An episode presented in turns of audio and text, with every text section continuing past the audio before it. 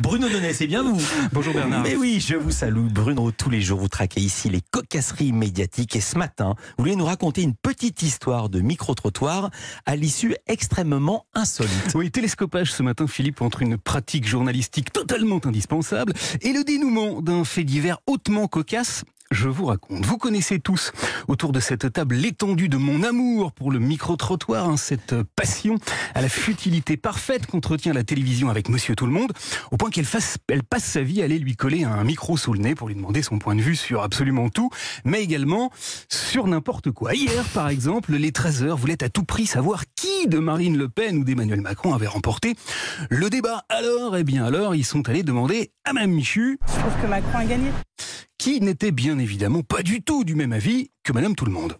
J'ai pensé que Marine Le Pen était beaucoup plus à l'aise que Emmanuel Macron. C'est le principe de l'exercice, hein, quel que soit le sujet, après un bon micro-trottoir, on est toujours bien avancé. Alors, l'omniprésence de cette frivolité catholique tient en une explication toute simple, hein, le micro-trottoir, c'est vite fait, c'est pas cher et ça va avec tout. Le prix de l'essence, bien sûr. On est presque content quand c'est au-dessus de deux euros, enfin, c'est quand même paradoxal. Mais vous pouvez aussi interroger les passants sur n'importe quelle autre question, vous êtes certain d'obtenir des réponses et surtout de bien gagner en savoir. Alors parce que je sais que vous adorez ça vous aussi, hein, cher Philippe, j'en ai sélectionné un joyeux florilège. Je suis pas très branché politique. Je veux mon ticket de caisse. Samedi, j'ai acheté un bar de ligne. Je remets du rouge à lèvres. Je suis en Bluetooth. Voilà, alors maintenant que le, co le contexte est posé, laissez-moi vous raconter ma petite histoire du jour. Ça s'est passé il y a trois semaines. Le journal de France deux s'est rendu sur le marché de la ville de Roanne. Au sommet ce jour-là, un micro-trottoir bien entendu, dont l'ambition était d'interroger les Français sur la question des pensions de retraite. Les propositions qui sont faites sur le montant des pensions, c'est quelque chose qui vous intéresse? Ah bah oui, parce que moi, elle n'a pas bougé depuis, euh, depuis pratiquement dix ans, elle n'a pas bougé.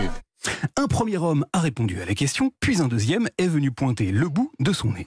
Mais où est-ce qu'on va prendre l'argent? C'est ça le problème. Il va bien falloir le financer quelque part. Le hic, Philippe, c'est que le personnage que vous venez d'entendre n'est pas tout à fait n'importe qui.